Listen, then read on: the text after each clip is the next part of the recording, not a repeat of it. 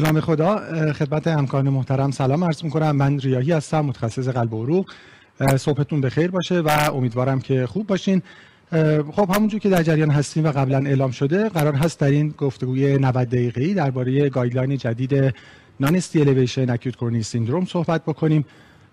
خب همونجور که مطلع هستین قرار بود ماه گذشته به روال هر سال کنگره ESC برگزار بشه. سال گذشته که در پاریس بود اعلام شد که این کنگره در آمستردام قرار هست برگزار بشه که خب متاسفانه با توجه به پندمی کووید 19 که روزهای تلخی رو در این پشت سر می‌ذاریم عملا خب انتظارش هم می‌رفت که این کنگره برگزار نشه. تقریبا از ابتدای امسال همه کنگره های پزشکی مثل ایونت های مختلف دیگه نه اینکه پستپون شدن همشون کنسل شدن.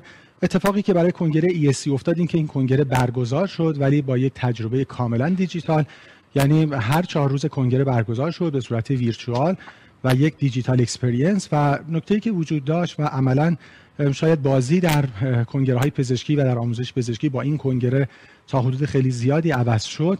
این بود که عملا این کنگره با اینکه یک تجربه دیجیتال بود و هیچ حضوری برای audience و برای attendee وجود نداشت ولی به قول خودشون یک record breaking event شد و با توجه به اعداد و ارقام مختلف و آماری که وجود داشت تمام رکوردهای سالهای گذشته کنگره ESC رو تونست بزنه و از جمله بیش از 100 هزار شرکت کننده از کشورهای مختلف دنیا در این چهار روز در کنگره مشارکت داشتن. خب در کنگره channel های مختلف session های مختلف از جمله trial های بسیار مهم حدود 22 trial خیلی مهم و مختلف release شد و به روال سالهای گذشته چند guideline هم از اون رونمایی شد. guideline های مربوط به European Society of Cardiology که چهار guideline مهم بود یعنی sports cardiology adult congenital heart disease guideline atrial fibrillation و از جمله guideline non-ST elevation acute coronary syndrome که بعد از پنج سال در سال 2020 update شد و ما در این گفتگوی 90 دقیقه‌ای می‌خوایم نکات مهم و جدید این guideline رو به صورت خیلی خلاصه با هم review بکنیم. برای من خیلی باعث افتخار هست که برای این گفتگو در خدمت سنف از همکاران بسیار محترم گروه intervention باشم. جناب دکتر امینیان interventionist و عضو هیئت علمی دانشگاه علوم پزشکی شیراز که آنلاین در خدمتشون هستیم. آقای دکتر امینیان سلام. صبح شما بخیر و خیلی ممنون که این دعوت را قبول کردین. سلام. خیلی ممنون. خوشحالم که در خدمت شما هستم در خدمت اساتید استاد عبدی و استاد سزاوار و به خصوص در خدمت اساتید و همکاران عزیزم هستن که این وبینار رو نگاه خیلی متشکر. و جناب آقای دکتر عبدی اینترونشنیست و عضو هیئت علمی دانشگاه پزشکی ایران بیمارستان قلبی شهید رجایی. آقای عبدی سلام صبح شما بخیر و خیلی متشکرم که این دعوت رو قبول کردیم منم سلام عرض می‌کنم به نوبه خودم صبح بخیر.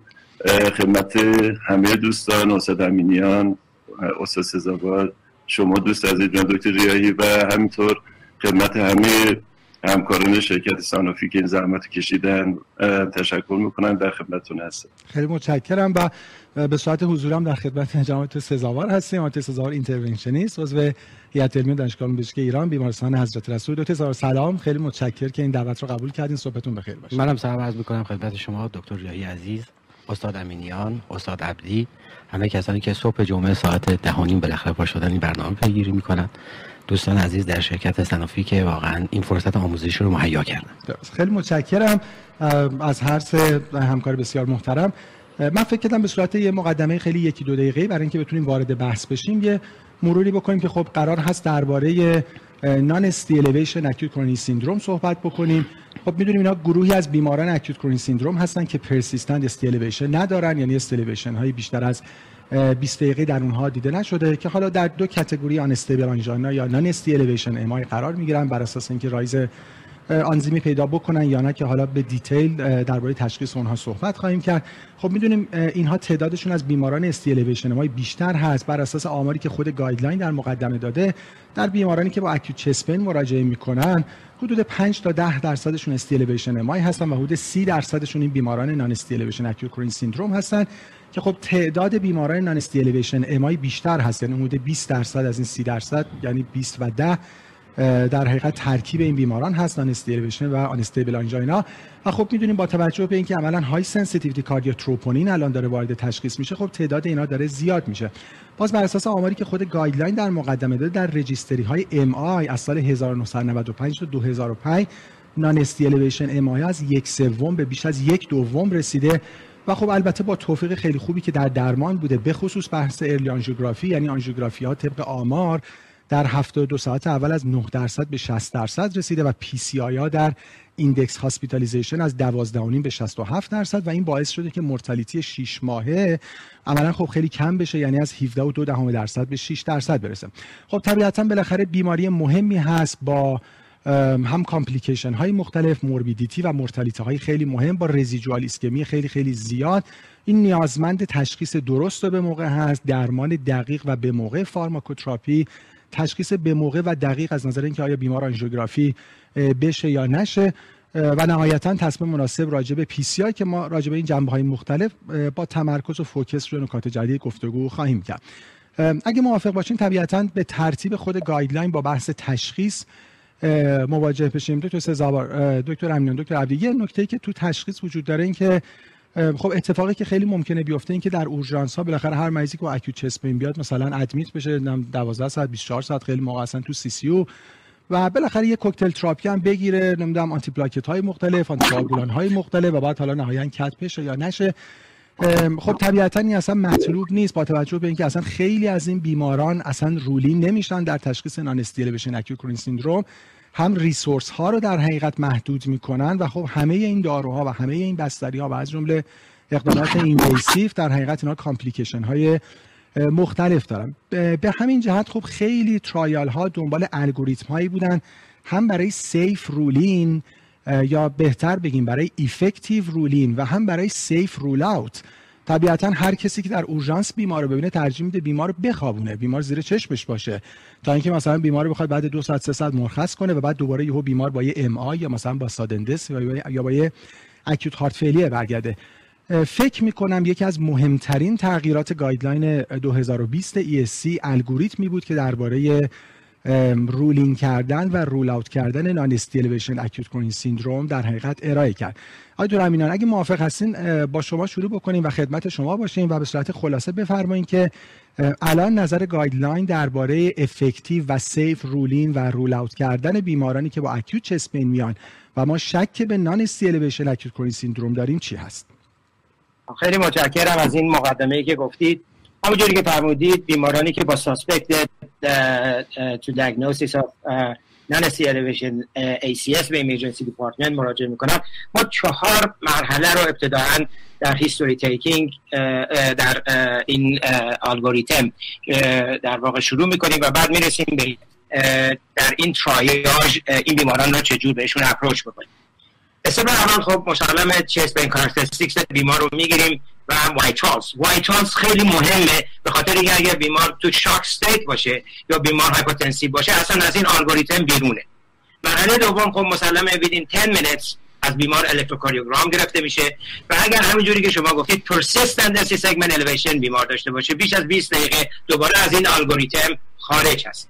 مرحله سوم این هستش که در zero time این مهمترین قسمت این الگوریتمه در zero time high sensitivity troponin چک می‌کنیم. هیچ جایگاهی برای در واقع conventional troponin تو این الگوریتم وجود نداره. اگه لازم شد من detail این رو هم با یه جزئیاتی بیشتری تو میگم. و مرحله چهارم این هستش که 1 hour 2 hour و 3 hour delta change رو نسبت به baseline چک می‌کنیم و میایم وارد الگوریتم میشیم. من برای هر مورد یه مثال کوچیک می‌زنم. مورد اول یه بیماری با suspected to acute coronary syndrome non elevation ACS تو emergency department اومده. بعد از گذراندن اون مرحله history chest pain characteristic و الکتروکاردیوگرام zero time از این بیمار high sensitivity troponin چک می‌کنیم. از بیمار سوال می‌کنیم شما chest pain onset ت کی بوده؟ این بیمار به ما میگه من چهار ساعت قبل chest pain م شروع شد. بنابراین چون چهار شده و اون zero time رو ما در واقع چک کردیم اگر جواب این zero time high sensitive troponin very low بود.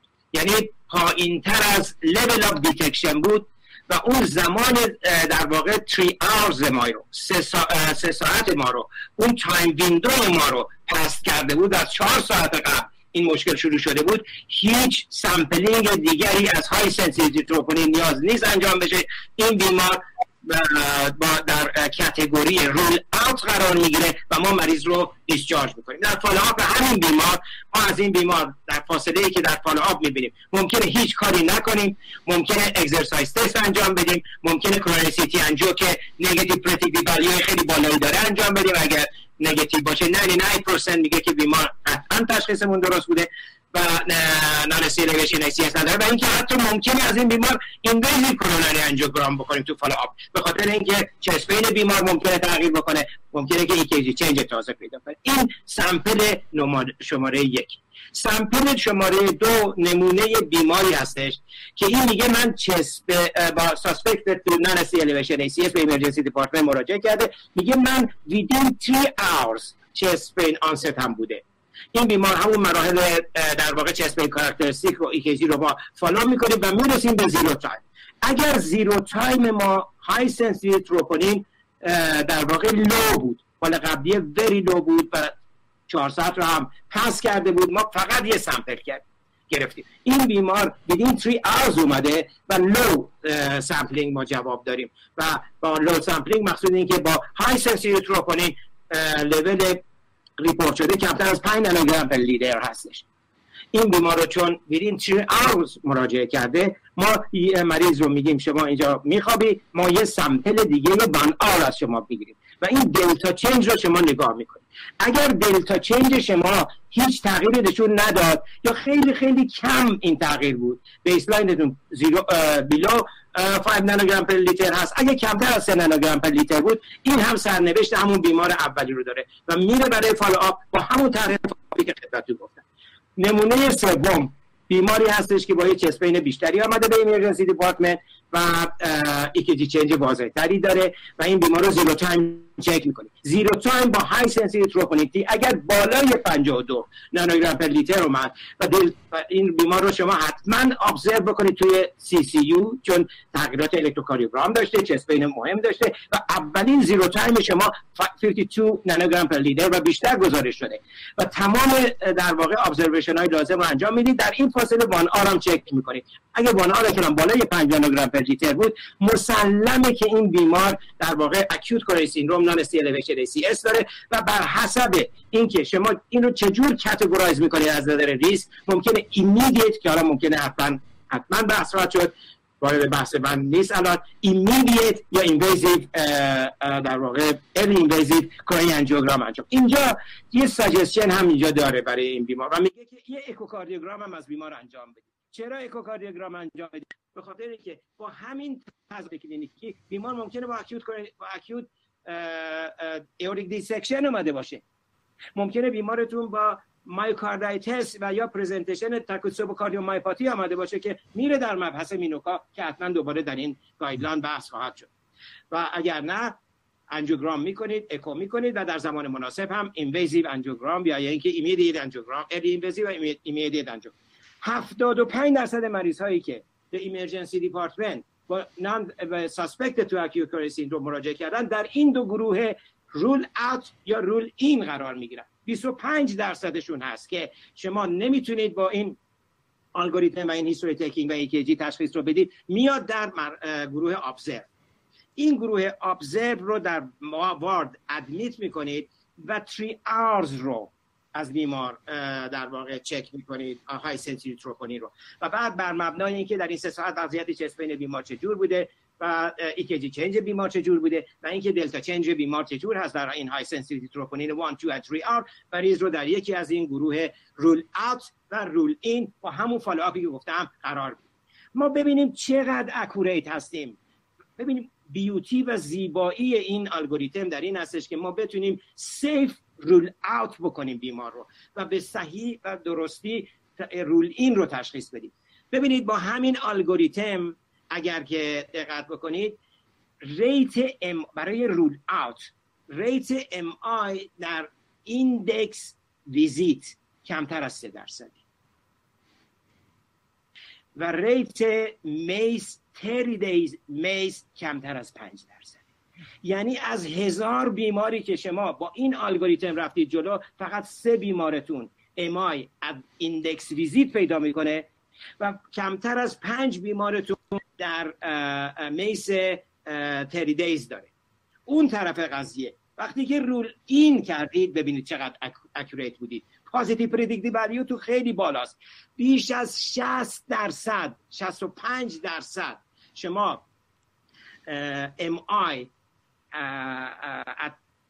ویزیت دارید در زمان index visit تون دارید و بیش از 70 درصد بیمارتون در thirty day MACE قرار گرفته و در اون گروه observe تون 10 درصد در در واقع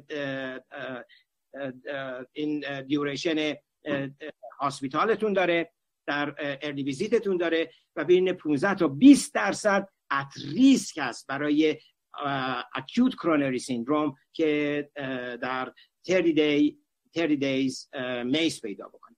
این یک خلاصه ای بود از این مطلب.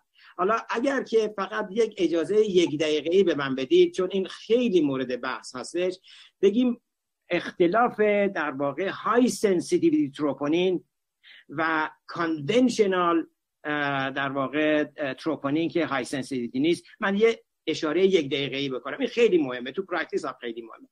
همینجوری که دیدید هیچ جایی در این الگوریتم از conventional troponin صحبتی نمیشه. واحدی که برای اندازهگیری high sensitivity troponin هست نانوگرامه.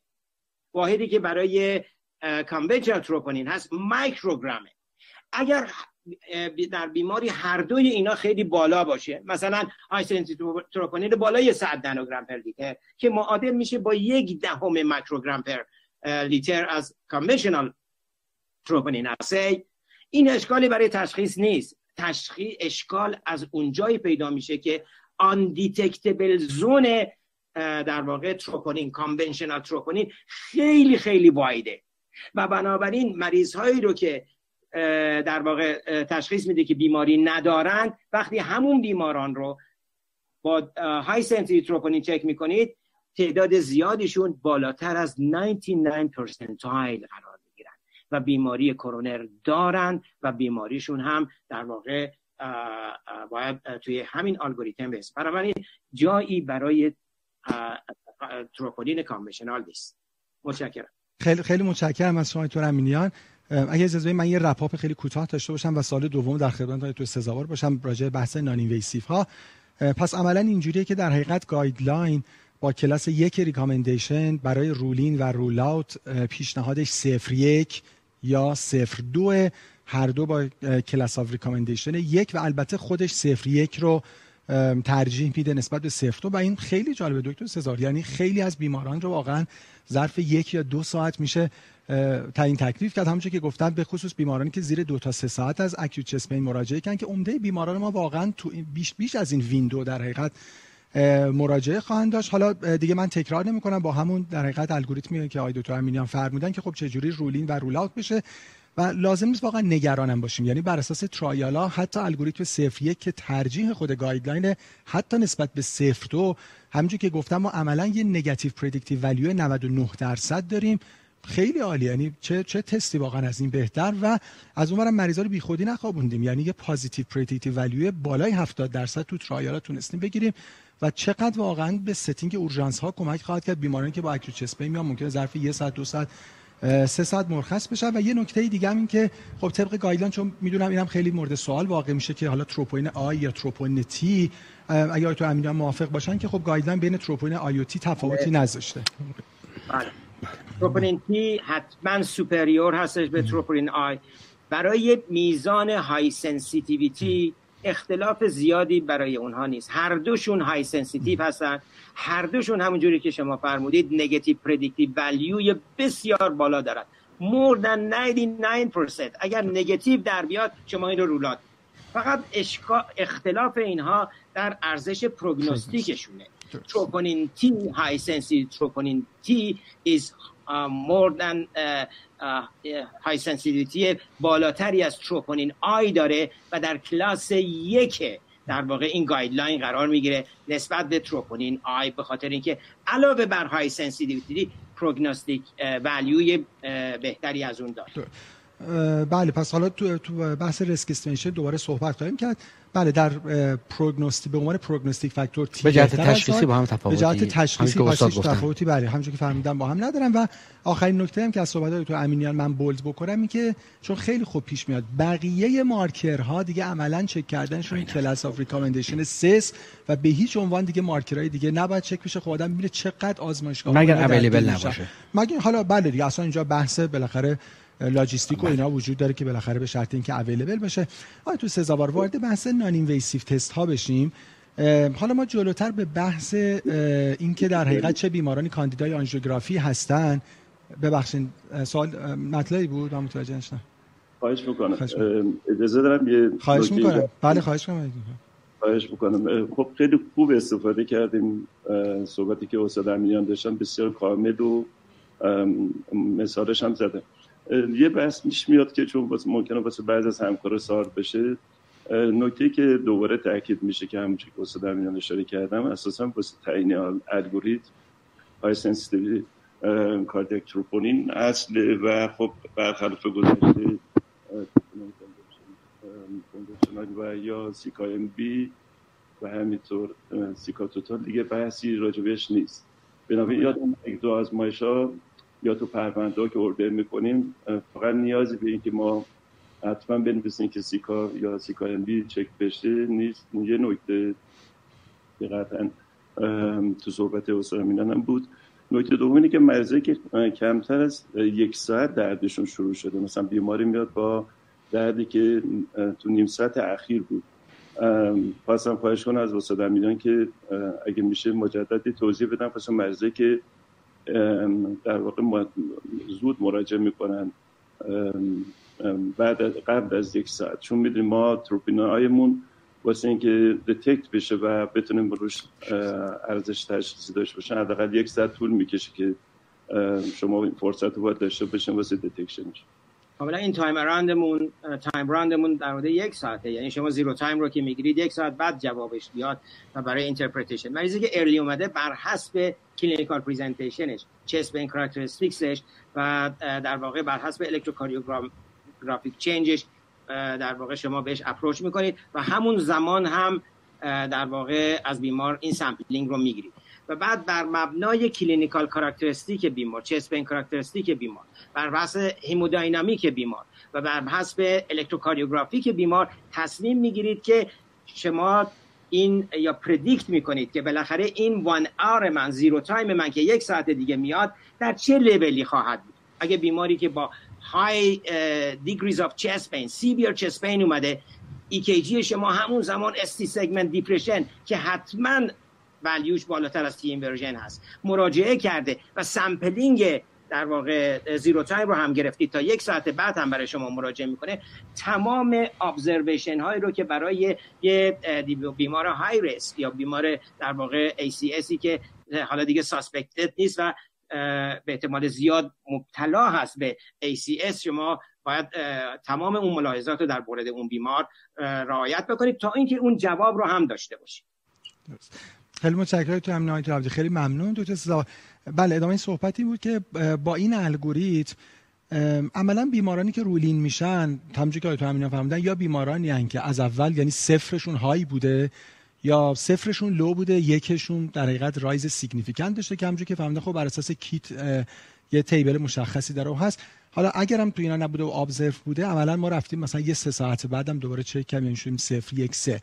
که خب حالا جلوتر خواهیم گفت. عملا طبق guideline همه اینها کاندیدای حالا اگه immediate نباشن early آنژیوگرافی هستن. بله.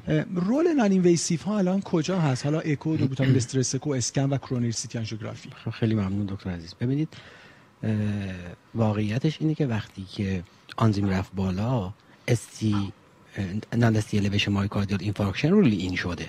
ما همچنان term ACS رو داریم. category داریم که همچنان ACS هستن ولی rise آنزیمی ندارن. حالا باید اینا رو detect شون کنیم.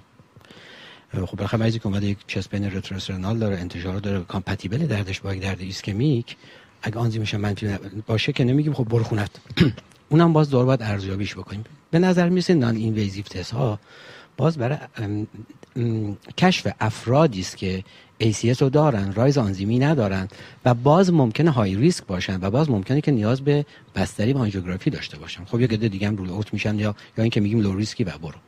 برای اینا کدوم تستا انجام بشه؟ من خیلی سریع میگم چون یکم نگران زمانم چون می‌دونم مسائل خیلی متعددی داریم شاید 30 دقیقه گذرونده باشیم نمی‌دونم. سعی می‌کنم 3 4 دقیقه جمعش کنم. واقعا یکی از cornerstone تشخیصی اکوکاردیوگرافیه که در هر اورژانسی باید باشه و میگه آدم بالاخره dedicate هم انجامش بده. ارزیابی EF ارزیابی wall motion abnormality دیدن scar. trend یک complication مکانیکی و یا گهگاه ارزیابی strain مایوکارد در بعضی جاها به خاطر که یک myocardial dysfunction موضعی رو نشون بده. یعنی خیلی جایگاهش جایگاه برجسته ایه می‌تونه کمک کننده باشه. یک چیزی که تو آدم guideline به روح بحث تشخیصی می‌بینه بیشتر دوست داره از روش های stress imaging استفاده بکنه. یعنی یکم جایگاه تست ورزش به خودی خود پایینتر اومده. ولی خب ما در خیلی از مراکز اون فقط تست ورزش رو داریم. همچنان بالاخره اونها یک stress exercise می‌تونه جایگاه خودشو داشته باشه.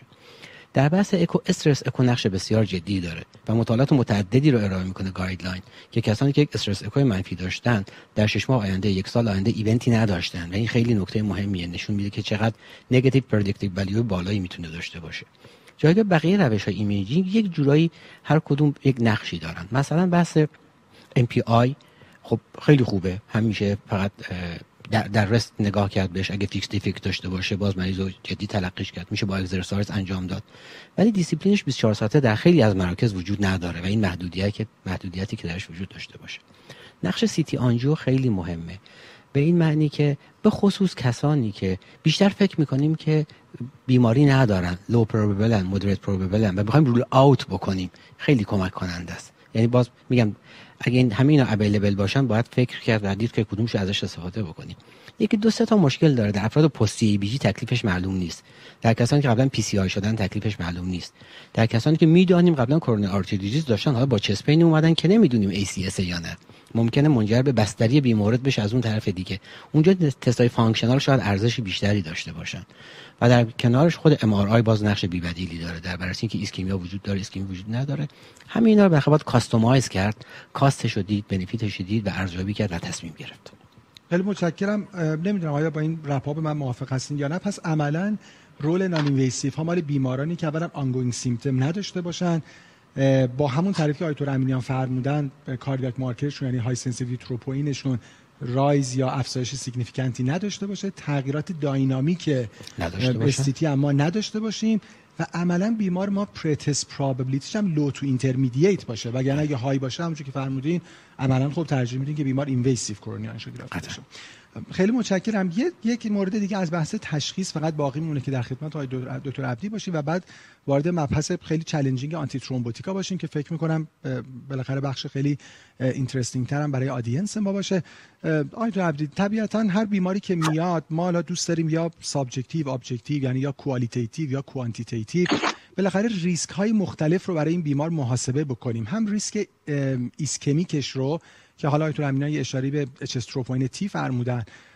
حالا هم با مارکرها هم با بالاخره calculator هایی که بوده و هست و هی داره ایوالو میشه مثل GRACE score هم خیلی دوست داریم ریسک bleeding ش رو محاسبه بکنیم. ببینیم بیمار رو مثلا ببرن cath lab آیا مثلا چقدر پتانسیل مثلا antithrombotic اشون باشه که خب بالاخره تو اون زمینه می‌دونیم calculator مختلفی مثل نم ACUITY CRUSADE یا ARC-HBR که این guideline معرفی کرده اینا وجود داره.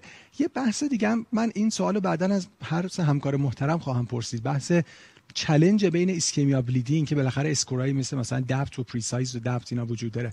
من سوالی که دارم این که جایگاه اینا الان در guideline چی هست؟ آیا ما اینا رو باید محاسبه بکنیم؟ آیا guideline recommended هست؟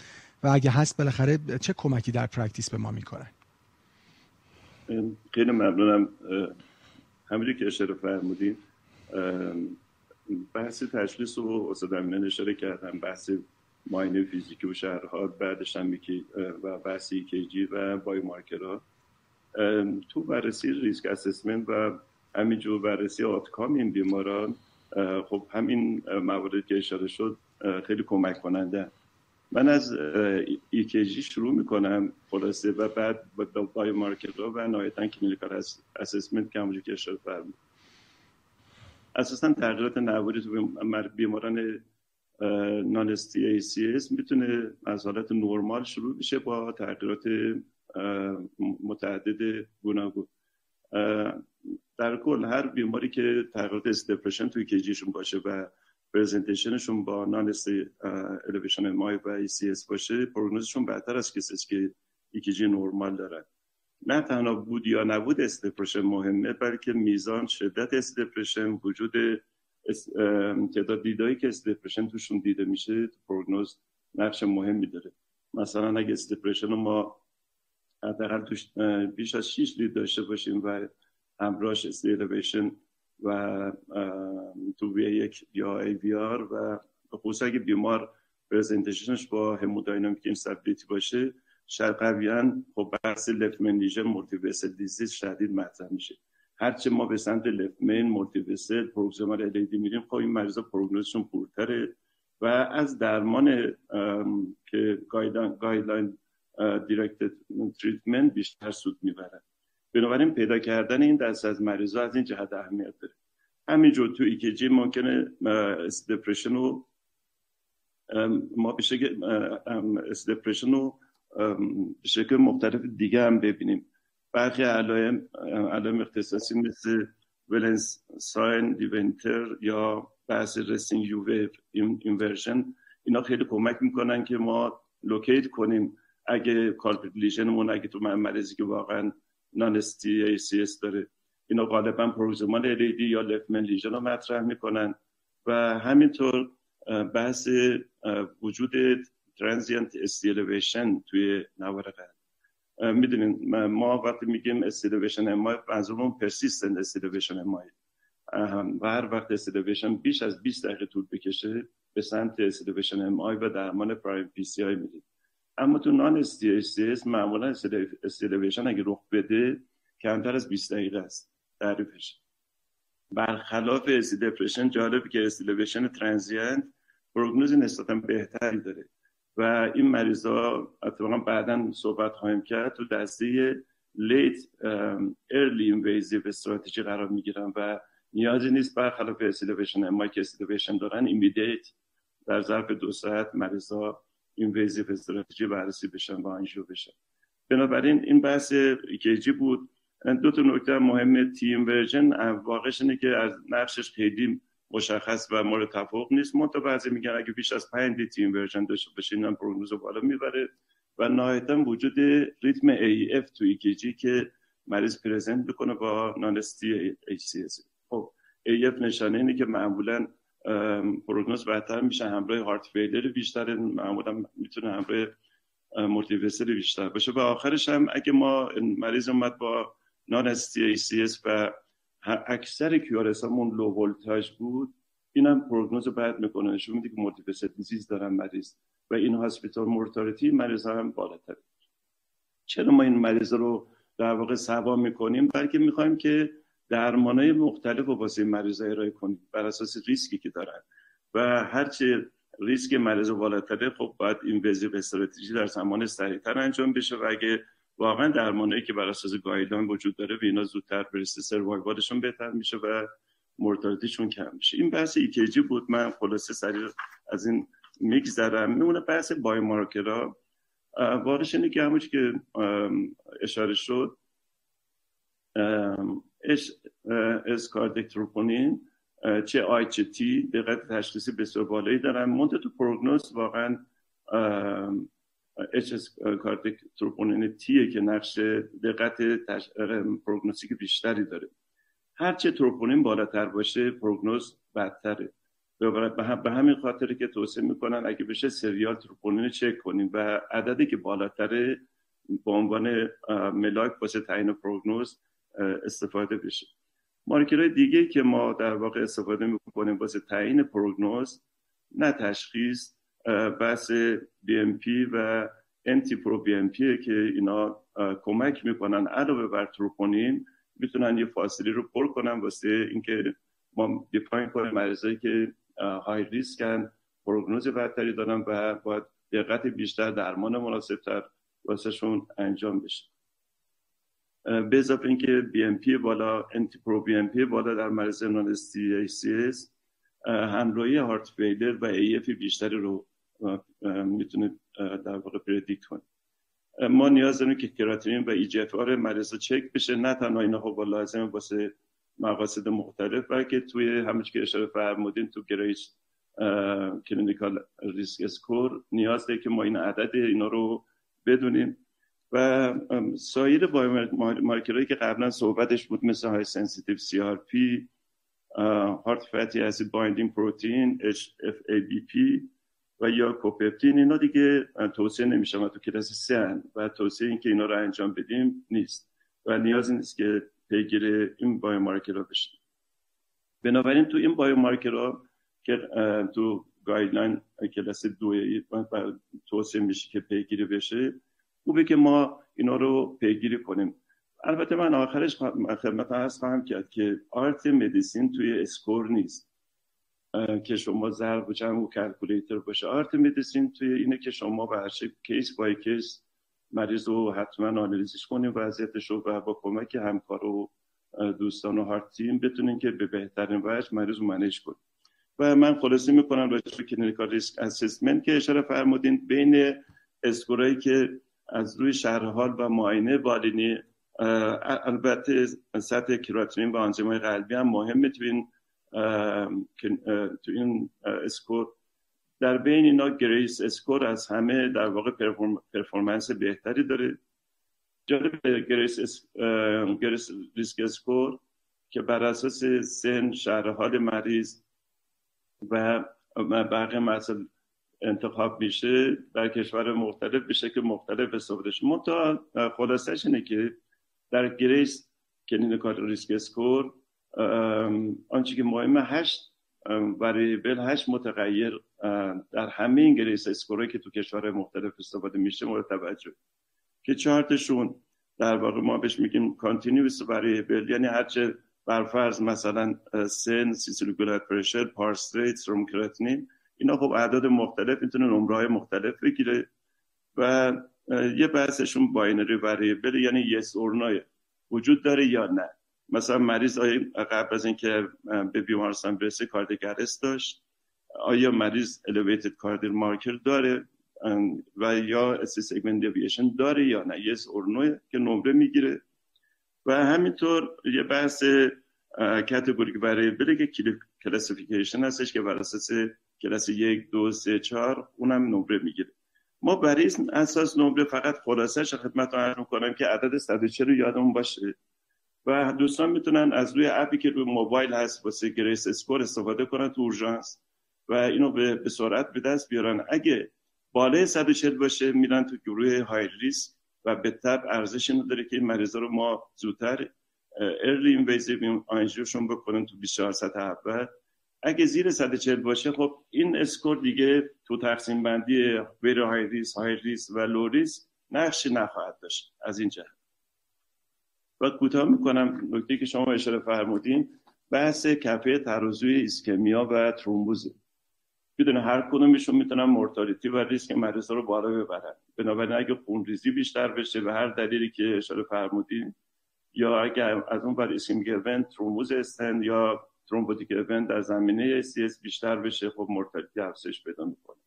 بنابراین ما می‌خوایم یه درمان آنتی ترومبوتیکی داشته باشیم یه ترکیبی با پتانسیل خاص و مدت خاص ترکیب و تغییر در واقع رژیم آنتی ترومبوتیک بر اساس اینکه مریض چقدر ریسک bleeding داره و یا چقدر ریسک ترومبوز داره. مثلا ما یه بیماری داریم که بر فرض ایشون ست استنت واسش گذاشته باشیم مثلا left main شما استنت گذاشتین یا مریض تنها رگ باقی مونده survival dependent vessel ش رو آنژیوپلاستی کردین CTO آنژیوپلاستی کردین مریض دیابتیک CKD داره امثال هم خب این مریض ریسک ترومبوز توش بالاتره. خب نشون میده که ما باید مراقبت بیشتری کنیم در ادامه رژیم آنتی ترومبوتیکمون و potent ترش باید بکنیم. ریسک حوادث خونریزی تو اینا در کف ترازو ناچیزی در مقابل سودی که می‌بریم. بالعکس اما که شما اشاره فرمودین بعضی از مریضان که ریسک خونریزیشون بیشتر همون که اشاره فرمودین calculator های مختلف وجود داره. risk assessment مختلف واسه بحث bleeding وجود داره. هم اشاره کردین از ARC-HBR همینطور پروستیت و CRUSADE و همینطور ACUITY که اینا در واقع عمدتا مریضایی که PCI میشن و استنت می‌گیرن و بررسی می‌کنن ریسک bleeding شون رو. در مریضایی که فقط medically manage میشن یا مریضایی که علاوه بر درد oral anticoagulation می‌گیرن. اینا خب برفرض تو این بررسی ها randomized trial ی که اینا رو کردن وجود نداشته. واقعش اینه که ما چیکار کنیم؟ در خلاصه بین ترومبوز و اسکمیا که بتونیم یه رژیم درمانی آنتی ترومبوتیک مناسب داشته باشیم که هم سود فایده در واقع پیشگیری حوادث ischemic و MI و stroke و stent thrombosis رو مانع بشیم. و هم از اون طرف ریسک bleeding رو کم داشته باشیم. نیاز به score ی داریم و یکی از سیستم مدل scoring ی که واقعا تو این قضیه شاید کمک بکنه PRECISE-DAPT. که تو این PRECISE-DAPT شما به مریض score میدین. اگه کمتر از 25 باشه واقعا این مریضا مریضایی که اگه احیانا واقعا تو ریسک ترومبوز بیشتری هم مثلا همون که خدمتتون عرض کردم مریض left main stenting شده. یه جوون یه دیابتیکه خب این مریض رو ما بعد از یک سال اون وقت دوست داریم که ادامه بدیم DAPT و یا حالا برفرض یه single antiplatelet agent به اضافه low dose برفرض ریبوروکساپا یا همسال هم این اجازه میده به ما. اما اگه احیانا بالای 25 باشه اون وقت ریسک خونریزیش عمده میشه. اینجا مجبور میشین اگه مریض واقعا high bleeding risk داره حتی درمان روتین استاندارد رو کوتاهترش کنیم و به شکل دیگه تغییر بدیم. ببخش من جمع می‌کنم اگه کامنت یا سوالی باشه در خدمت. خیلی متشکرم آقای عبدی. بله یعنی با detail که شما فرمودین و فکر کنم دیگه نیازی به wrap up شاید نباشه. فقط نکته ای که اینجا وجود داره این که یه اصطلاحی دکتر سزار دکتر امینان دکتر عبدی وجود داره که guideline هم بهش اشاره کرده بحث risk treatment paradox در پزشکی اینجوریه که خب بیمار هرچی high risk تر باشه از درمانهای ما سود بیشتری می‌بره.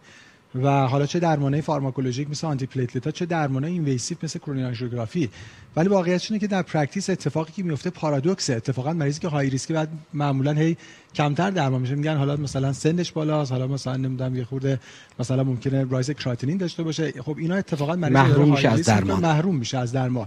high dose statin همینجور. و خب باید مراقب باشیم که حالا اگه داریم ریسک حساب می‌کنیم داریم ریسک حساب می‌کنیم که درمان اون رو intense تر بکنیم نه اینکه بیمار رو از درمان محروم بکنیم.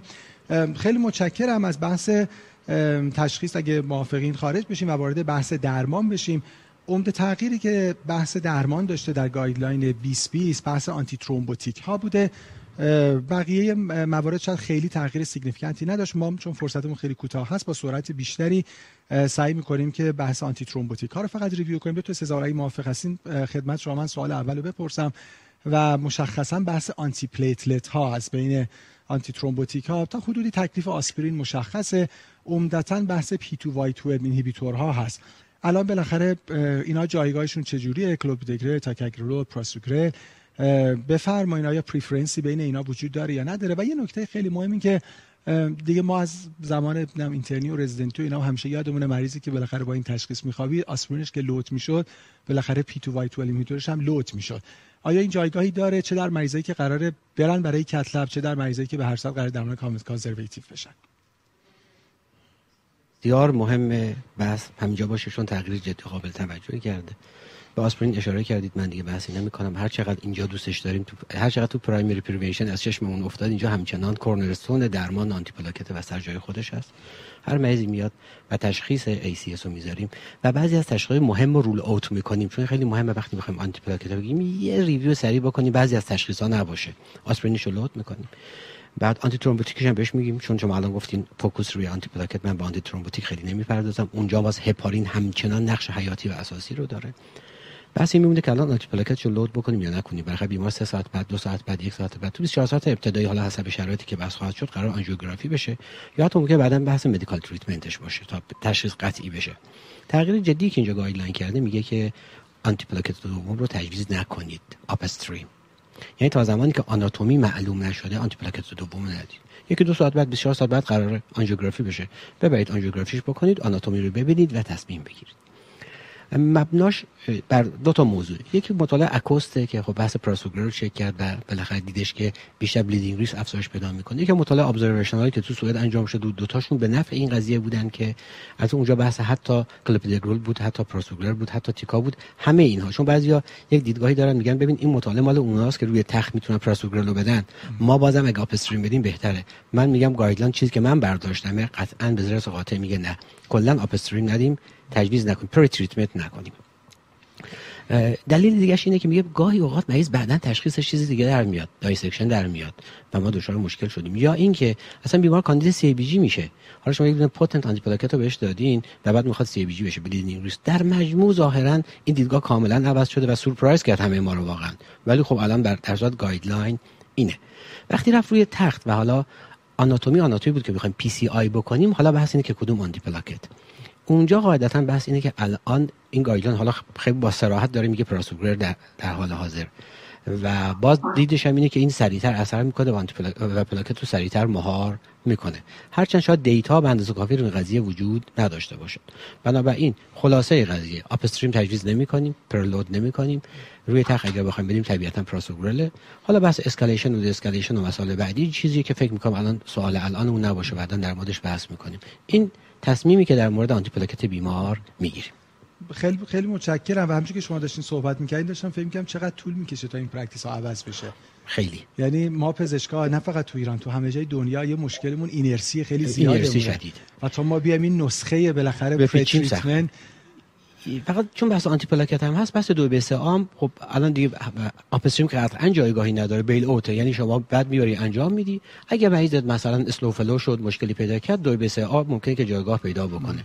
گفتم چون بحث آنتی پلاکت و در بحث inertia هم به شدت با شما موافقم چون همین الانش مشکل داریم. بله.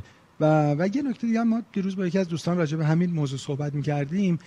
حالا شما و همکاران مختلف دانشگاهی شاید خیلی موقع مخاطب این بحث حداقل تا اینجایی که الان داشتیم اصلا همکارانی باشن که در اورژانس دارن مریض رو می‌بینن. یعنی آقای دکتر امینا مفصل صحبت کردن راجع به مثلا الگوریتم. خب آقای دکتر سزاوار که در مریض acute chest pain می‌بینن که در که به اورژانس. به اورژانس. و خب این کارا اونجا داره انجام شه pretreatment هم. یعنی مریض در شرایطی cath lab به دست شما می‌رسه که دریافت کرده. pretreat شده اصلا. و این خیلی توی آموزش مهمه. خیلی خب پس به هر صورت ticagrelor یا prasugrel و prasugrel ارجح فعلا نسبت به ticagrelor که بر اساس مطالعات ISAR-REACT 5 بود که توی ESC بله. پارسال گفته شد. حالا باید ببینیم چقدر این practice حتما عوض خواهد شد و pretreatment هم که کلاس 3 recommendation ه. مگه در مریضای حالا خیلی rare ی که مثلا delayed invasive بخوام بشن اونم با کلاس 2b همچنین باز prasugrel در بیمارانی که PCI میشن. اگه باز بله قرار باشه که درمان طبی بشه باز prasugrel اصلا جایگاهی بله، نداره ticagrelor ticagrelor خیلی متشکرم دکتر سزاوار. با همین سرعت بتونیم بریم جلو. ان به همه مباحث خواهیم رسید. آقای دکتر عبدی خدمت شما باشیم. حالا با بحث آنتی کوآگولان ها خب بالاخره همینجور صحبت کردیم. حالا در ادامه هم خواهیم گفت عمده این بیماران بالاخره میرن رو تخت cath lab و قراره که آنژیوگرافی بشن. الان جایگاه آنتیکواگولان ها چی است بالاخره ما UFH رو داریم LMWH رو داریم bivalirudin رو داریم fondaparinux رو داریم. اینا بالاخره کدومشون ارجح هستن یا نه؟ و گرچه بعدا در ادامه به بحث ترکیب آنتیکواگولان های خوراکی هم خواهیم رسید با antiplatelet ها ولی اینجا این اشاره رو بفرمایید که اگه مریضی به دلیلی روی آنتیکواگولان بوده مثلا وارفارین یا یکی از DOAC ها رو مصرف می‌کرده آیا بازم آنتیکواگولان تزریقیشو بگیره یا نگیره و اگه باید بگیره باید مثلا چه دوسی باید بگیره؟ همونطور که فرمودین آنتیکواگولانی که استاندارد کیر مریض نان سی سی سی خب تاثیر آنتیکواگولانی که داریم تو کلاسی یک خب همچنان آنفرایشن هپارین نکته مهم اینه که ما واسه درمان مریضی که ACS مراجعه می‌کنن خب انوکساپارین هم داریم که خب تزریقی توی CCU یا بخش مختلف استفاده میشه. تا چیزی که تو guideline الان ما دقت بکنیم توضیح بر اینه که بر اینه همه مریضا آنتیکواگولان نیاز دارن. آنتیکواگولان به خاطر پیشگیری از حوادث ترومبوتیک و بعد اگه این مریض تحت invasive آنژیوگرافی قرار گرفت و قرار PCI بشه خب بر این اساس توصیه اول اینه که به خاطر ریسک بنفیت پروفایل خوبی که هپارین داره. هپارین همچنان داره انتخابی واسه تزریق آیوی که من تو مرزی که پی میشه. البته همونجور که اشاره فرمودین داره دیگه هم وجود داره مثل همونجور مولکار بیت هپارین که تو کلاس 2A bivalirudin Angiomax هم همچنان صحبت کردیم بازم تو که هستی توی bivalirudin رو تو مریضی که سابقه HIT با هپارین دارن انتخاب خوبیه که میشه ازشون استفاده کرد. ولی در کل انتخاب اول همچون که عرض کردم هپارینه و بعد ACT رو به هر شکل به حد 250 تا 350 برسونیم و اگه احیانا به دلیلی مجبور شدیم که مریض glycoprotein two b three inhibitor مصرف کرده. خب دوز هپارین رو باید کم کنیم. از 70 تا 100 واحد per kg که استفاده می‌کنیم به 50 تا 70 واحد برسونیم. نکته دوم بحثی که شما تو سالتون البته از قبل اشاره کردونی که من اشاره کنم اینجا. بحث کراس اوور کردن unfractionated heparin و low molecular weight heparin ه که توصیه قطعی میشه که این کار انجام نشه به خاطر هم ریسک ترومبوز هم ریسک خون ریزی. مگه اینکه مریض از قبل fondaparinux مصرف کرده باشه که می‌دونیم بعضی از مریضای non-ST که فکر این میشه که مریض early و آنژیو نمیشه مصرف میشه. منتها دیده شده در آنژیوپلاستی اگه فقط fondaparinux مصرف بشه ایجاد لخته رو catheter داریم. بنابراین همچه مریضی که رو fondaparinux در درمان می شدن حتما لازم از شروع پیسی های هپارین بگیرن. تنها جایی که کراسوور ضروریه اینجاست. بقیه جاز اصلا کراسوور رو توصیه نمی‌کنه. و نهایتا اون سالی که شما فرمودین و همینطور آنتیکوگولان هم بعد از پروسیجر ما قطع می‌کنیم. مگه مریض البی انوریزم داشته باشه با کلات یا یه پروستاتیک یا یه علت دیگه داشته باشه غالب این مریض از قبل هپارین می‌گرفتن و دوباره با هپارین درمان میشن تا درمان اصلیشون شروع بشه. و خدمت عرض کنم تو مریضایی که خیلی مهم practice ما چون تو بحث قبلی یادتون باشه واسه انجام آنژیوگرافی که NOAC مصرف می‌کردن یا vitamin K antagonist مصرف می‌کردن مثل وارفارین یه عددهایی داشتیم واسه INR واسه وارفارین. منتها صحبت اینجاست اگه مریض با non-ST اومده و non-ST ACS اومده قرار آنژو بشه نیاز به قطع وارفارین نیست نیاز به قطع NOAC که صبر کنیم تا یه زمانی که دوباره آنژو انجام بدین نیست. بنابراین زیر وارفارین زیر NOAC میشه مریض رو تحت بررسی آنژو به intervention قرار داد. در مورد وارفارین اگه مریض INR ش بالای دو هیچ تزریق اضافه هپارین حین کار ضرورتی نداره.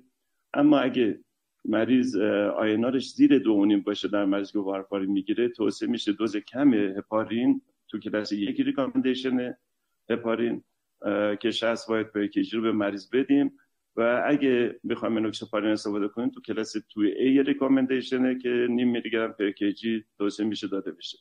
در مریض نوک فرقش با وارفارینه که بدون در نظر گیری آخرین دوزی که مریض مصرف کرده باشه حتما بهتره که یه دوز کمی آنتیکواگولام و همون اولویاتی که خدمت رو عرض کردم بهتر از هپارین با دوز 60 باید پر استفاده بشه.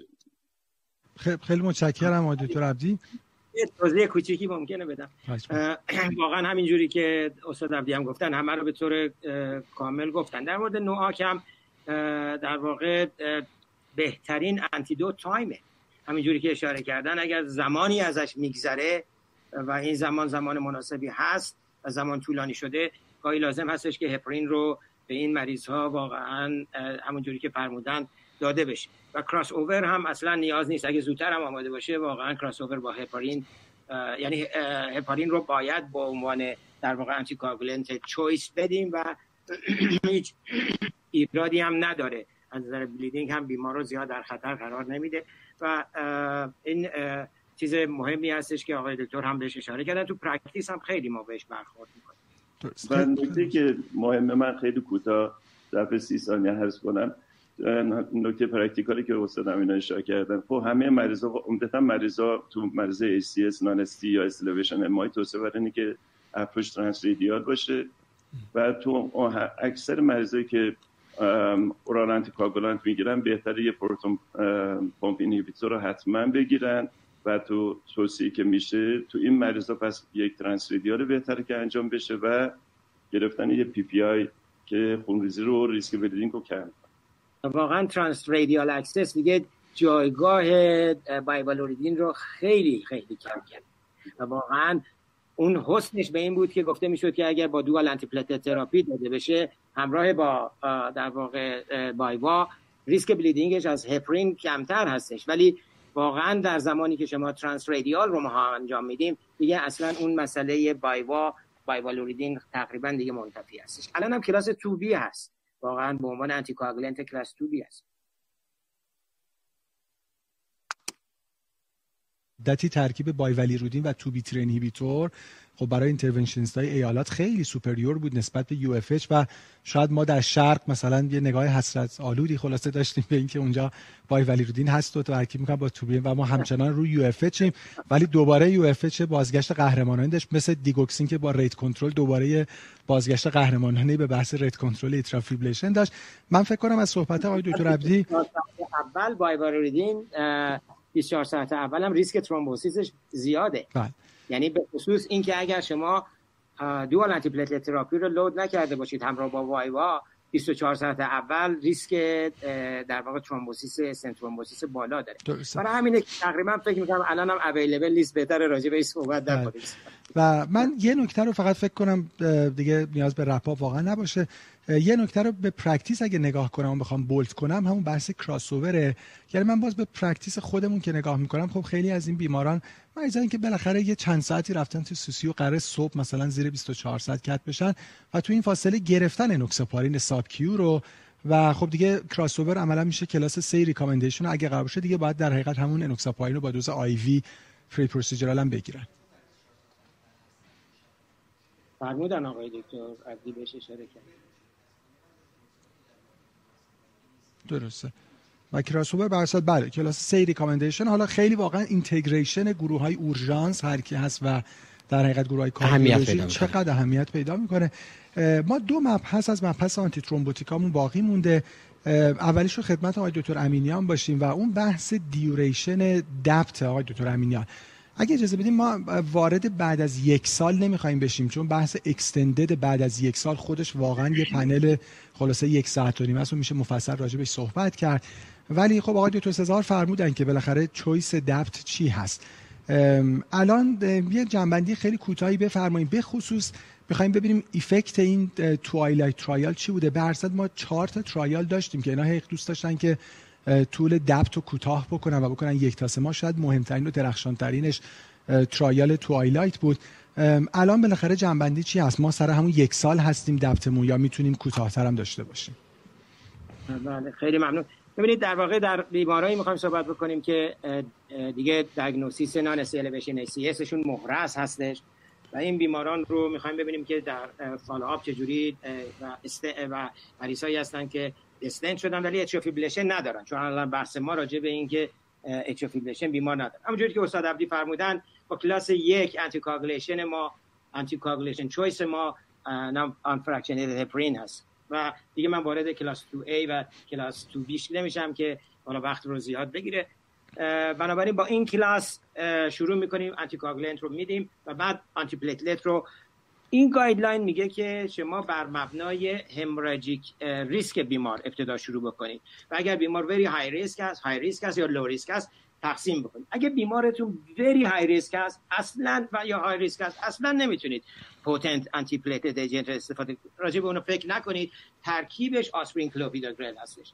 اگر very high risk است برای یک ماه آسپرین کلوپیدوگرل به بیمار می‌دید و بعد از یک ماه به خاطری که آسپرین ممکنه شانس GI bleeding رو زیاد بکنه آسپرین رو قطع می‌کنید با کلوپیدوگرل تا 12 ماه ادامه اگر بیمارتون high risk هستش این بیمار رو برای سه ماه آسپرین کلوپیدوگرل می‌دید. بعد اینجا در واقع کلوپیدوگرل رو قطع می‌کنید و با آسپرین ادامه می‌دید تا 12 ماه و بعدش هم با آسپرین می‌تونید ادامه بدید. اما داستان اینجا خیلی مهم میشه. موقعی که بیمارتون moderate یا در واقع low risk در واقع hemorrhage داره. اگر hemorrhagic risk بیمار low risk هستش همونجوری که اساتید هم گفتن شما انتخابتون این هستش که برای بیمار ACS و بیمار نارسی الیویشن هم شده. برای دوازده dual anti therapy بدید. choice برای این بیماران کلاس 1 این هستش که potent anti therapy بدید. مگر اینکه مثل کلوپیدوگرل یا prasugrel مگر اینکه بیمارتون نتونه به یک دلیلی اون رو پیدا بکنه یا به هر دلیل دیگری نتونه از نظر economic afford بکنه. و بعد برای دوازده ماه اینو ادامه میده. اما یک جایی این guideline رو که جدید رو نوشتن بر مبنای در واقع TWILIGHT 2019 presentationی بود که این از سال 2015 تا 2017 شروع شد این guideline و در سال 2018 و بالاخره در New England Journal Medicine این رو publish کرد. این guideline guideline خیلی خیلی مهمیه. ببینید تو این guideline اولا exclusion همه مریضان آرسی الویشن ACS رو داشتن. exclusion criteriaش مریضایی بود که ST segment elevation داشتن recent stroke recent stroke داشتن یا اینکه آنتی مثل NOAC می‌گرفتن. این بیماران 9000 بیمار بودن. تعدادشون کم نبود. 9000 بیمار بودن که در یک run-in period سه ماه. همه این بیماران combination آسپرین و تایکا رو گرفتن. 90 میلی گرم BID تایکا plus آسپرین و بعد از در مدت این سه ماه بیمارانی رو که ریسک bleeding BARC bleeding 3 و 5 پیدا کردن. high very high bleeding داشتن. یا MACE خیلی major پیدا کردن از مطالعه اومدن بیرون. بنابراین 80 درصد ادامه دادن تا یک سال 20 درصد آمدن بیرون. از اون 9000 تا بیمار 80 درصد 7119 نفر شدن. این بیماران را در دو تا arm که well conducted well matched بودن برای یک سال بعد از اون run-in period period ادامه دادن. در یک arm study همون combination آسپرین تایکا رو دادن و در یک arm study فقط تایکا. primary در تمام این مدت مطالعه هم اینا از طریق تلفن از طریق مراجعه از جهات مختلف تحت observation بودن. هم برای bleeding ریسک و هم برای ischemic ریسک و بعد در primary end point این بیمار که superior outcome این بیمار بود BARC 2 BARC 3 و BARC 5 در بیمارانی که فقط تایکا گرفته بودن نسبت به بیمارانی که تایکا plus آسپرین گرفته بودن جای تعجبم نبود. چهل و شش درصد relative risk reduction داشتن. و absolute risk reduction شون بودن سه درصد بود. number need to treat سی و سه نفر. شما سی و سه نفر رو برای دوازده ماه که به همین ترتیب ادامه بدید با همین شرایط بیمار می‌تونید یه بیمار رو ازش در واقع جلوگیری بکنید که event پیدا بکنه. خب این در واقع برای اون efficacy در واقع safety end point ش بود. efficacy end point ش non-inferiority outcome بود. که در واقع composite all cause mortality و MI risk و در واقع stroke بود. non-inferior بود. یعنی چی؟ superior نبود inferior هم نبود. مساوی بود این event هایی که اتفاق افتاده بود. در بین دو arm study هم بیمارانی که تایکا plus آسپرین گرفته بودند و هم بیمارانی که فقط تایکا گرفته بودند پس safety end point هم از نظر non-inferiority met کرد و بنابراین یک trial مثبت بود. آمدن در سال 2020 دو تا substudy رو در واقع publish کردن. یکی در diabetic cohort ها و یکی در very high risk PCI نتیجه به طور خلاصه این شد که در diabetic ها و در very high risk PCI در بیمارانی که همونجوری که استاد عبدی فرمودن سه تا استند بیش از در یه session بیش از سه تا استند داشتن overlapping stent بیش از 60 میلیمتر داشتن left main stenting bifurcation داشتن complex stenting bifurcation داشتن یا CTO داشتن یا اینکه کسایی که calcification داشتن برای rotablator براشون انجام شده بود. جالبه ما ترا پرکتیسمون خیلی از این بیماران میترسیم که در واقع فقط تایکا بدید نتیجه این شد که از نظر در واقع چیز هم در نظر safe efficacy هم هم در گروه های ریسک clinical diabetic هم در گروه های ریسک interventional نتایج نتایج خوب در آورد.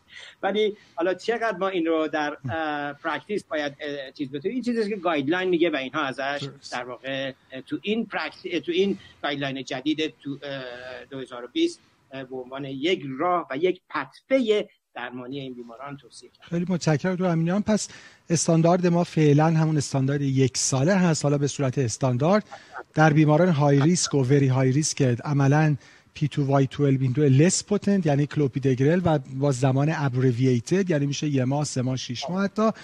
و در بیماران low risk هم فعلا guideline با یک کلاس 2A اجازه apply کردن TWILIGHT رو به practice داده. یعنی ما می‌تونیم بیماران رو فقط سه ماه بذاریم روی آسپرین تایکاگرلور و بعد با تایکاگرلور ادامه بدیم که حالا باید ببینیم این چقدر واقعا تو practice خلاصه عملی خواهد شد. اتفاق میفته این اگر که در دنباله فقط اون بعد از دوازده ماه هست برای بیماران high risk بعد فکر, فکر می‌کنم دیگه آره فکر می‌کنم دیگه بعد دوازده ماه یعنی چون عملا یه پنل خیلی خلاصه مستقلی خواهد شد. اگه اجازه بدین چون بحث invasive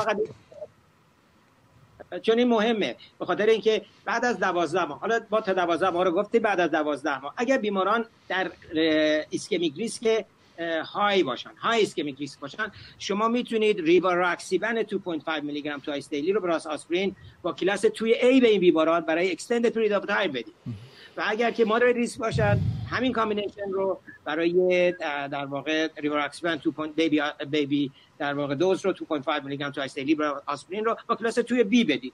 و اگر بیمارتون هم یه راه دیگه این هستش که از dual anti therapy تون ادامه بدید که اون هم یه روش extended در واقع time هست بعد از 12 خیلی متشکرم. حالا همه اینا به شرطی که بیمار high bleeding risk نباشه و high ischemic risk باشه که حالا همونجوری که فرمودین حالا بین DAPT و DPI دیگه خود بعضی موقع کار سختی میشه و عملا خب یک پنل مستقلی. خیلی متشکرم آقای دکتر امینیان دکتر سزاری یه مبحث دیگه از بحث antithrombotic ا باقی مونده. به حدود مثلا 10 درصد حالا تو مطالعات 6 تا 8 درصد بیمارانی که PCI میشن همزمان یه indication ی برای long term oral anticoagulation هم دارن که عمدتاًشون بیماران atrial fibrillation هستن. می‌دونم که اینم یک پنل مستقلیه ولی ما الان می‌خوایم فقط update ها رو با هم دیگه مرور بکنیم. آیا guideline در حقیقت درباره این cocktail therapy آیا تغییری داره؟ چقدر dual antithrombotic چقدر triple antithrombotic و و چه option هایی P2Y12 inhibitor و oral anticoagulation بخاطر تو سه چهار سال اخیر هر وقت پنلی بوده یکی از challenging تراش بحث triple therapy بوده. و همیشه هم data بالاخره باز مقدار زیادش در gray zone قرار می‌گیره. data خیلی تغییری نکرده به نظر من. ولی guideline صراحتش رو زیاد کرده. و هر دلیل بر مبنای همون data و تکلیف رو روشن کرده به یک شکلی. و من point های اصلیش رو خدمتتون میگم. در بیماری که AF داره CHA2DS2-VASc ش در category قرار می‌گیره که ما رو اقناع می‌کنه که باید آنتیکاگولان رو بگیره. یا آنتیکاگولان رو داره می‌گیره طبیعتا وقتی PCI میشه باید triple رو بگیره. وقتی triple می‌گیره قاعدتا آنتی پلاکت choice ش با کلاس یک میشه کلوپیدگرول دیگه ما آنتی پلاکت قوی تر generation تجویز نمی‌کنیم در اینجا. دو اگر بیمار ما high thrombotic risk نیست مواردی که استاد عبدی فرمودند در یک هفته قاعدتا یک کدومشون حذف میشن که طبیعتا آسپرینه.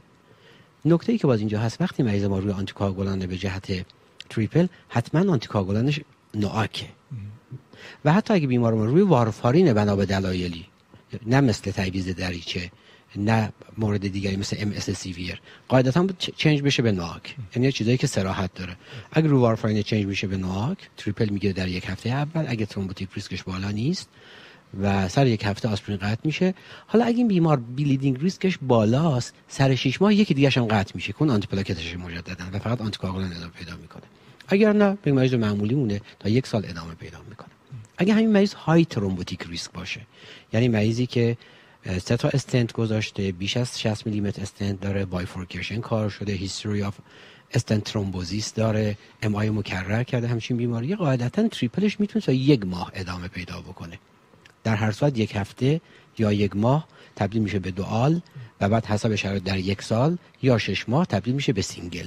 این چیزی که الان تصریح داره و فکر می‌کنم که خیلی تکلیفمون رو روشن کرده. خیلی متشکرم. پس مهمترین تغییر نسبت به گذشته این بوده که این زمان ها abbreviate شد. یعنی در یعنی استانداردمون ماکسیموم یک هفته است تازه یعنی periprocedural بله. خیلی وقتی میگه وقتی discharge شده از hospital قطع بکنید بله. روزه. و نهایتا اگه خیلی نگران ریسک در حقیقت حوادث thrombotic stent هم هستیم دیگه ماکسیموم تا یک ماه. و باز نکته جالبش اینه که بین NOAC ا خیلی preference ی نگذاشته. میگه حسب شرایط شما customize بکنید حسب بیمارتون. یکی دوست داره فقط یه نوبت بخوره یکی یکی bleeding risk بالاتری داره که GI bleeding کرده یکی ICH کرده. واقعیتش خیلی preference تو NOAC ام وجود داره در triple هم فرمودین که دیگه prasugrel ticagrelor فعلا کلاس 3 recommendation یه خود جلوتر فرمودین دکتر سزار که همونقدر که آسپرین در primary prevention دوست نداریم در secondary prevention هنوز دوستش داریم. به نظر میاد دیگه در secondary prevention هم دیگه کم کم خیلی دوستش نداریم. چون آقای دکتر امینیان تو TWILIGHT رو فرمودن که بعد سه ماه آسپرین drop شد. الان در کوکتل تراپی هم که بعد از یک هفته آسپرین عملا داره دراپ میشه.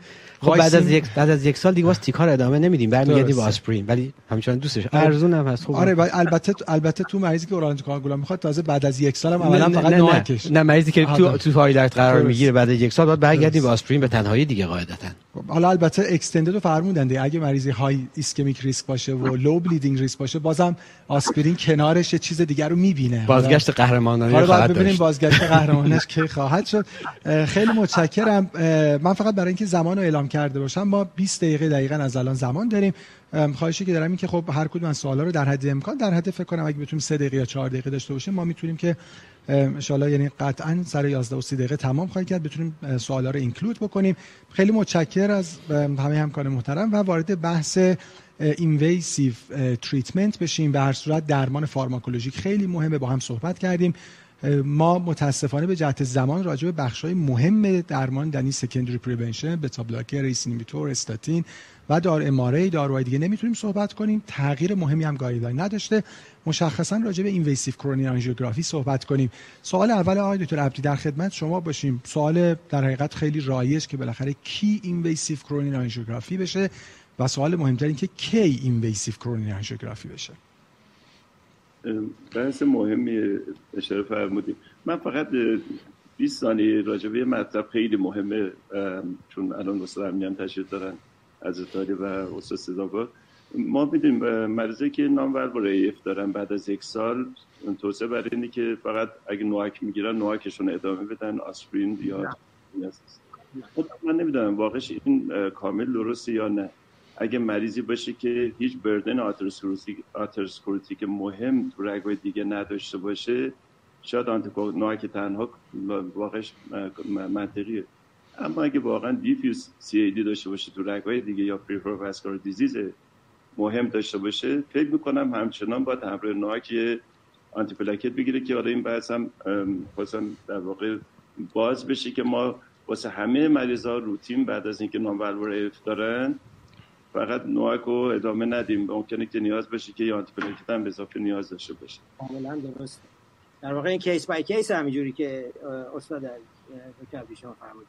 guideline دیگه فقط NOAC.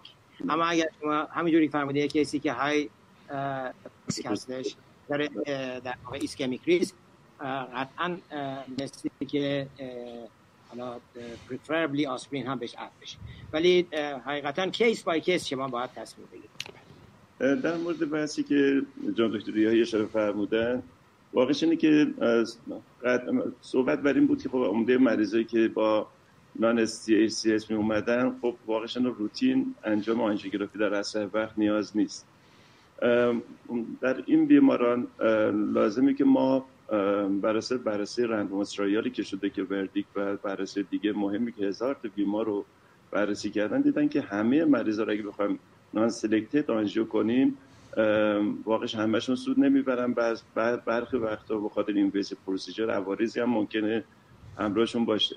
بنابراین لازمی که ما یه ساب گروپی از مریضای non-ST رو انتخاب کنیم و اونا رو در یه time frame خاص در اسرع وقت بررسی invasive رو انجام بدیم تا درمان مناسبشون پیدا بشه و واسهشون ارائه بشه. ما واسه اینکه واقعا بتونیم مریضا رو تقسیم بندی کنیم به اینکه چه مریضایی رو زودتر آنژیو کنیم سه دسته مریض داریم تو تقسیم بندی از نظر ریسک. یا مریضا low risk ن که حالا خدمتتون میگم که یا مریضا high risk ن یا very high risk مریضای very high risk مریضایی که hemodynamic instability دارن cardiogenic shock مراجعه کردن. recurrent یا refractory chest pain دارن علیرغم درمان طبی مسکن گرفتن ولی هنوز دردشون تغییری نکرده به همون شدت هست. life-threatening arrhythmia دارن تا که arrhythmia بعدی مکرر پیدا می‌کنن بر فرض mechanical complication MI پیدا کردن با acute heart failure اومدن که ما فکر می‌کنیم ربط داره با non-STE-ACS و همینطور اون مسئله علامتی که توی ECG قبلا خدمتتون عرض کردم اگه مریضی بیاد با تشخیص non-ST و ST segment depression بیش از یک میلیمتر تو 6 lead به اضافه ST elevation ST segment elevation در aVR و یا V یک داشته باشه اینا مریضه very high risk ن اینا رو همونجوری که استاد امینان ابتدا هم اشاره کردن اصلا اینکه منتظر بشیم تا triage شون کنیم نیست. و این مریضا درست مثل acute MI درست مثل ST elevation MI persistent ST elevation MI باید مثل primary PCI در اصل و توی time frame کمتر از دو ساعت تحت بررسی invasive پرانجیوگرافی قرار بگیرن و بر اون اساس درمان حالا آنژیوپلاستی یا coronary bypass graft انتخاب میشه دسته دوم تو مریض high risk هم. مریض high risk مریضه که یه تشخیص non-STEMI بر اساس صحبتی که استاد امیران در ابتدا کردن داده شده واسه شون و آنزیمشون high sensitive cardiac troponin شون troponin I شون T شون بالاست. یه dynamic یا یه dynamic new یا persistent ST change دارن توی مریضایی هستن که از بیرون بیمارستان با cardiac arrest resuscitate شدن و اومدن تو بیمارستان ولی الان این مریضا ST elevation ندارن. تو شوک هم نیستن hemodynamic instability هم ندارن. بنابراین ما چون هنوز تکلیف مریض روشن نیست یه زمانی می‌خوایم یه سری کارهایی رو انجام بدیم تا سر وقت اقدام مناسب رو انجام بدیم واسه بنابراین اینا هم تو اون فاز immediate یعنی کمتر از دو ساعت واسه بررسی invasive و آنژیوگرافی قرار نمی‌گیرن. این دسته از مریضا که تعریف کردیم که جزء گروه high risk میشن اینا هم باید زودتر آنژیو بشن نه اجبارا کمتر از دو ساعت. بلکه به این می‌تونن توی 24 ساعت اول بر اساس شرایط cath lab این کار انجام بشه. به اینا میگن early invasive strategy چرا؟ در نظر بگیریم من مثلا عملیش رو خدمت ها عرض می‌کنم. بیماری میره توی بیمارستانی که اصلا primary PCI center نیست. این مریض رو می‌بینین که high risk. non-ST علائمش رو تقسیم بندی کردن تو این گروه قرار گرفتن. هیچ رشابر نیست. عجلی نیست که شما حتما پذیرش بگیرین ظرف مدت کوتاه یه بیمارستانی transfer کنین که PCI داره. اگه بود که انتقال بدین بهتره. ولی شما این فرصت رو دارین. در این فرصت جایی رو پیدا کنین که مریض منتقل کنین واسه انجام کار. یا نه حتی یه مریضی به این شکل می‌رسد نسبت توی بیمارستانی که PCI center ه.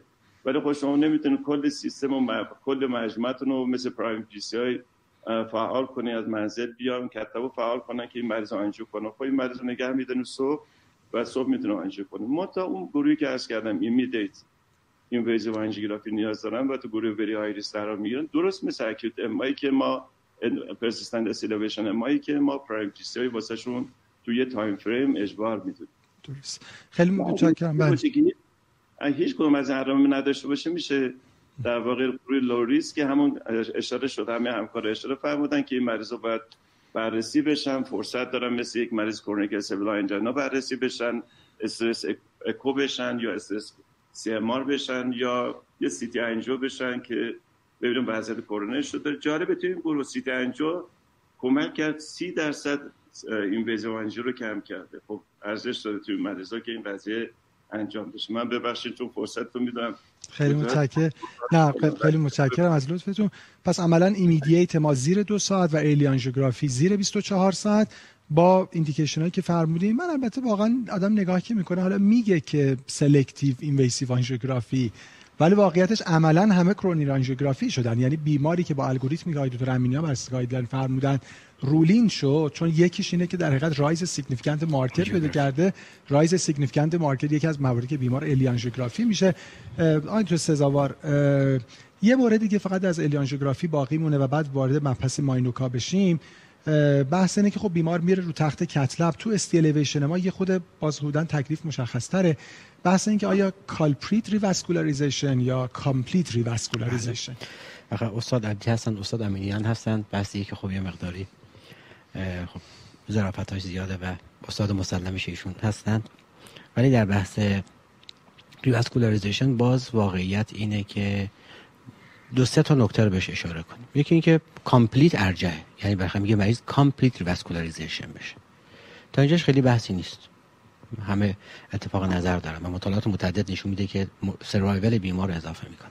کی آیا در همون زمانی که در بیمارستان بستریه آیا در همون زمانی که بیمار میره و بالاخره culprit lesion ش باز میشه چون بالاخره در هر non-STEMI هم معمولا یک culprit رو پیدا می‌کنیم حسب شرایط خودمون. آیا بقیش همونجا باز بشه؟ اینجا این مقدار data challenging ه اون چیزی که حالا من واقعا سه چهار بار بقیه data رو نگاه کردم data ی همین guideline هم نیم نگاهی بهش کردم. اون که برداشت من بود اینه که اگر feasible شرایط lesion ا lesion ای درست حسابی و حالا درست حسابی کنه سریع قابل انجام بیمار به جهت frailty و به جهت شرایط کلی بیمار خوبیه. در همون زمانی که اون index lesion آنژیوپلاستی میشه بقیش آنژیوپلاستی بشه و complete revascularization اتفاق بیفته. وگرنه می‌تونه in hospital در یکی دو تا stage انجام بشه و بره. یکی دو تا مطالعه بهش اشاره کرده بود از جمله مطالعه بود که observational بود تو انگلیس بود بعد از چهار سال اونایی که complete revascularization شده بودن در همون index procedure survival بهتری داشتن. هرچند in hospital شون یک مقدار کاهش پیدا کرده بود. بنابراین من توصیه اینه و برداشت اینه که باید customize کرد. اگر شدنی است جهت همون قضایی که گفتم. همون موقع روی تخت کار انجام بشه. و اگر بیمار stage بشه و قبل از discharge از بیمارستان بقیه lesion اش هم PCI بشه.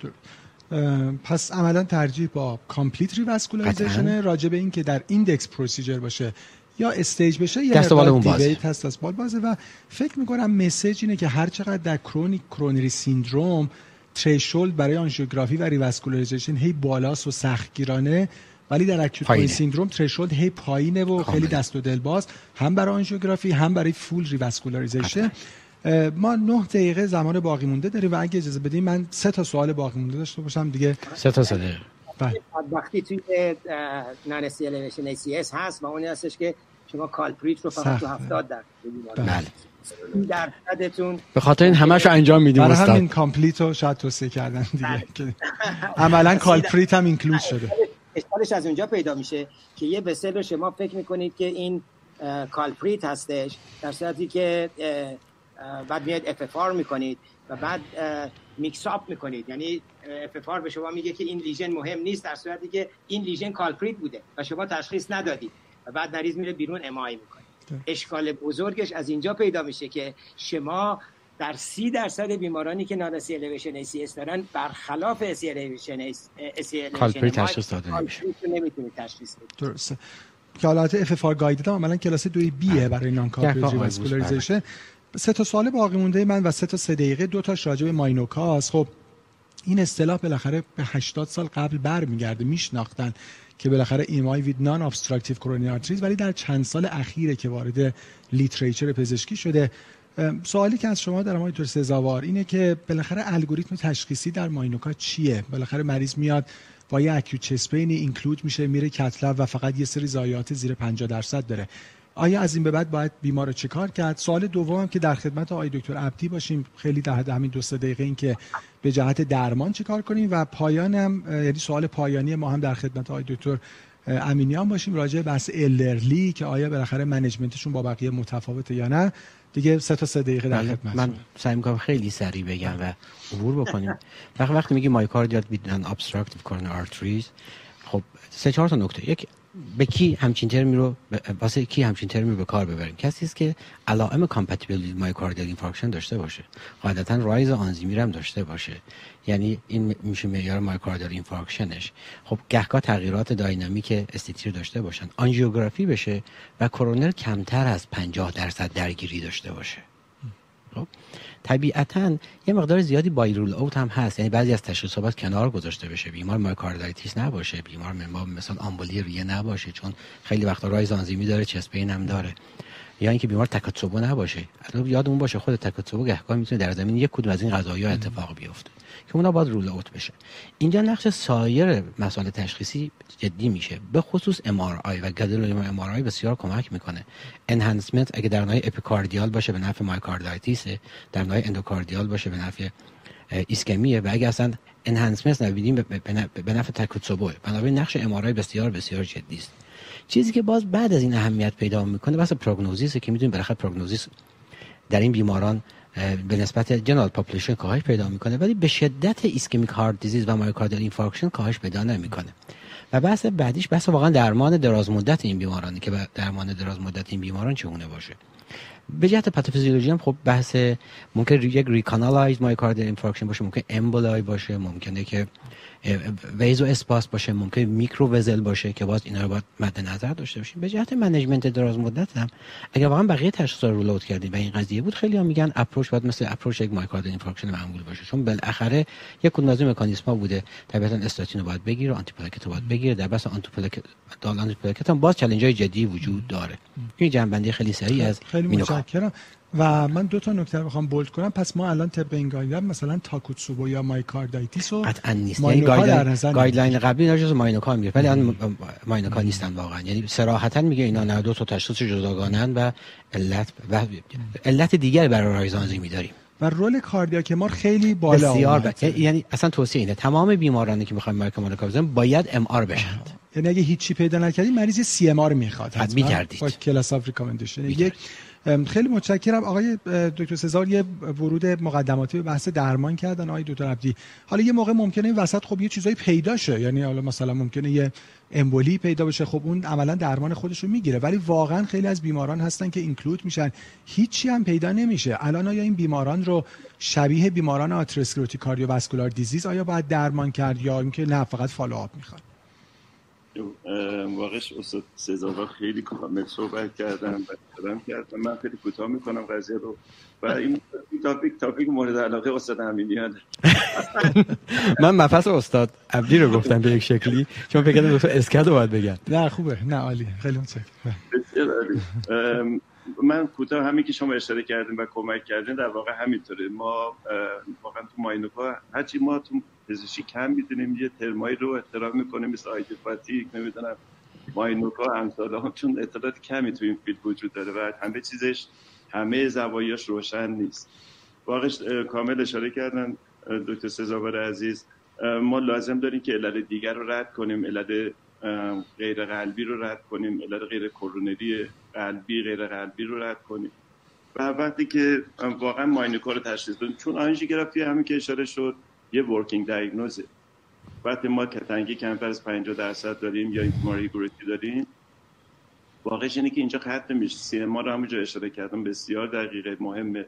گاهی قد ما اگه شواهدی از بیز اسپاس داشتیم تا همون داخل کت خب لازمه که آدم تکلیف مریض واسه بیز اسپاس مشخص کنه درمانش هم برای این اگه مریض با اصل کولین یا گونوی مشخص بشه که بیز اسپاس داره خب کلسیم چلو درمانش میشه.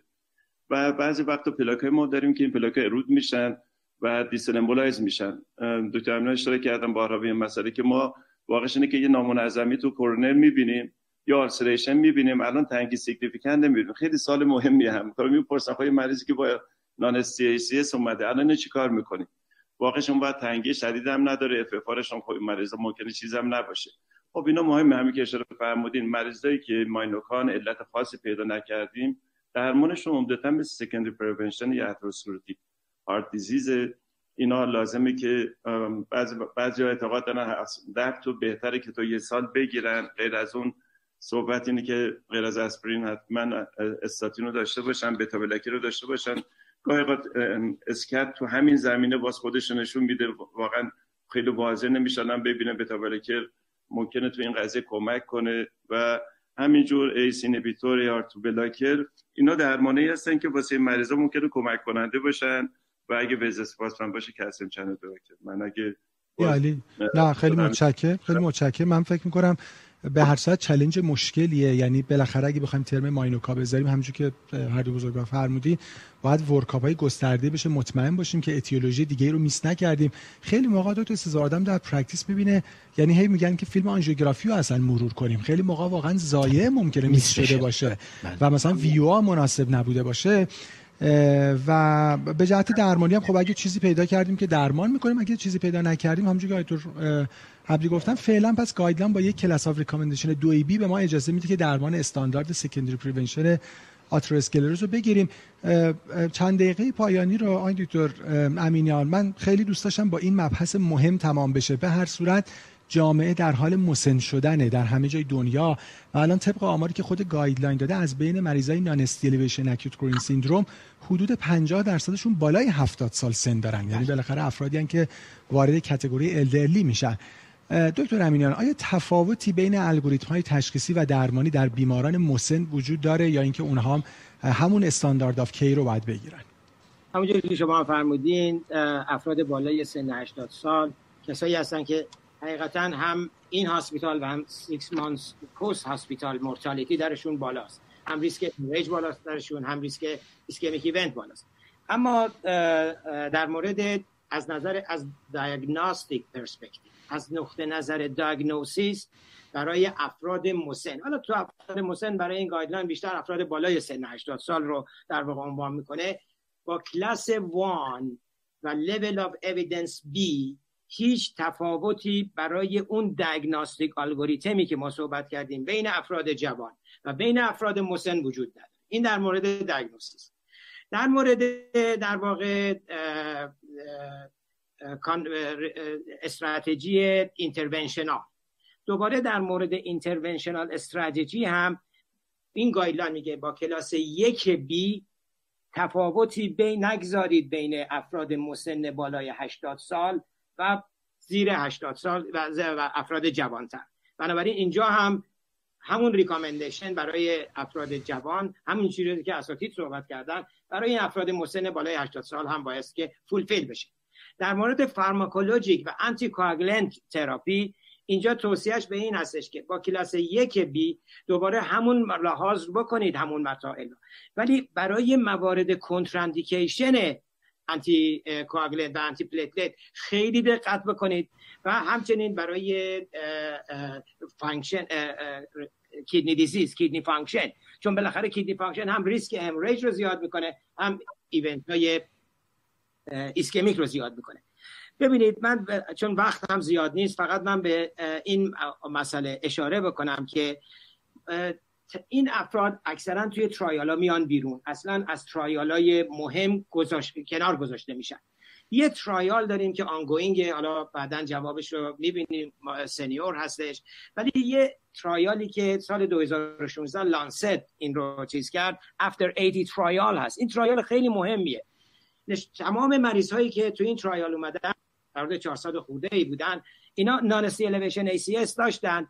و همه بالای سن 80 سال اوریج سنشون هم تقریبا 85 سال بود. اینا رو به دو گروه تقسیم کردن. invasive versus conservative therapy. Primary endpoint این که در واقع myocardial infarction urgent revascularization stroke و death بود. این primary endpoint با در واقع relative risk reduction 56 درصد. favor early invasive strategy بود. حتی در افراد بالای 80 سال. driver major وقتی که individualize کردن این در واقع major adverse cardiac event رو کامپوزیت رو individualize کردن دیدن برای MI و urgent revascularization اینا در واقع مهم هستند ولی mortality رو تغییر نمیدن و stroke risk هم تغییر نمیدن. یه substudy بالای سن 90 سال انجام دادن. نگاه کنید ما دیگه 90 سال دیگه خیلی برای این بیماران invasive strategy هم شاید کم انجام میشه بر حسب اینکه اون heart team چی تصمیم می‌گیره بر حسب اینکه تمایل خود مریض بعد از 90 سالی هستش که اصلا کاری براش انجام بشه یا نه. ولی بالاخره در این trial بودن یه تعدادی. و وقتی برای اون نگاه کردن بالای 90 سال کامپوزیت در واقع myocardial infarction death renal failure و stroke نشون داد که harm این invasive strategy بیشتر از conservative management است. با rate در واقع hazard ratio ی 1.2 fold بنابراین تو اونها دیگه خیلی بایستی که دست به بود. ولی همون سه تا class one indication ی که گفتم برای اینها باید در نظر گرفته بشه خیلی متشکرم دکتر امینیان key message بسیار مهمی بود. خب guideline برصد guideline خیلی مفصلی است ما سعی کردیم که در این فرصت 90 دقیقه نکات مهم و جدیدش رو مرور بکنیم. بخش خیلی خیلی مهم guideline آخرین قسمت guideline هست که gaps in evidence به هر صورت علیرغم پیشرفت‌های خیلی زیادی که در مطالعات بوده و خب guideline ی که می‌بینیم با این detail publish شده هنوز گپ های زیادی در evidence وجود داره. باید منتظر evolve شدن دانش پزشکی بشیم trial های جدید و همونجور که همکار محترم هم در صحبتاشون اشاره فرمودن art medicine همینه که خب ما ضمن اینکه update هستیم نسبت به trial های جدید بتونیم محیط رو که در اون practice می‌کنیم خوب بشناسیم و نهایتا بهترین تصمیم برای بیمار بگیریم تا بهترین outcome رو بتونیم در حقیقت به بیمار هدیه بدیم. برای من که خیلی گفتگوی جذابی بود. آقای دکتر خیلی از لطفتون ممنونم. از قبول دعوتتون. خیلی خیلی ممنون. خیلی خیلی خوشحالم که ما در این گروه در خدمت شما استاد عزیز استاد عبدی عزیز و استاد سزاوار بودیم. امیدوارم امیدوارم که در این زمان کوتاه تونسته باشیم. highlight این guideline رو که practice در واقع change هم بود. یعنی game در واقع game changer هم تو بعضی موارد بود. بتونیم تو practice مون fulfill بکنیم که مریض هامون هم بهترین benefit رو بگیرن. خیلی ممنونم. خیلی متشکرم. استاد عبدی از شما خیلی ممنونم. برای من گفتگو خیلی جذاب و آموزنده بود. خیلی متشکرم که این وقت رو گذاشتین. خواهش می‌کنم. من از شما تشکر می‌کنم. به خاطر moderation خیلی جالب و زیباتون. واسه discussion فرصت کوتاه بود. بحث مهم ولی خب شما به خوبی مدیریت کردین تشکر می‌کنم. از استاد امینیان مثل همیشه لذت بردیم. مشاور همینطور. از همه دوستانی که تو این روز تعطیل تو این وبینار شرکت کردنم همینطور. و از دوستان عزیز همکار شرکت سانوفی خیلی متشکرم. آقای از شما خیلی ممنونم. برای من مثل همیشه خیلی شیرین و جذاب و آموزنده بود. خیلی لطف کردین. بنده هم سپاسگزارم از همه کسایی که شرکت کردن. واقعا everybody دوستان صنافی که میگم واقعا این فرصت آموزشی رو فراهم کردن. سپاسگزارم. خیلی متشکرم. از شما همکاران محترم هم به خاطر توجهتون سپاسگزارم. امیدوارم که این گفتگو برای پرکتیستون مفید بوده باشه. روزتون بخیر و خدا نگهدار.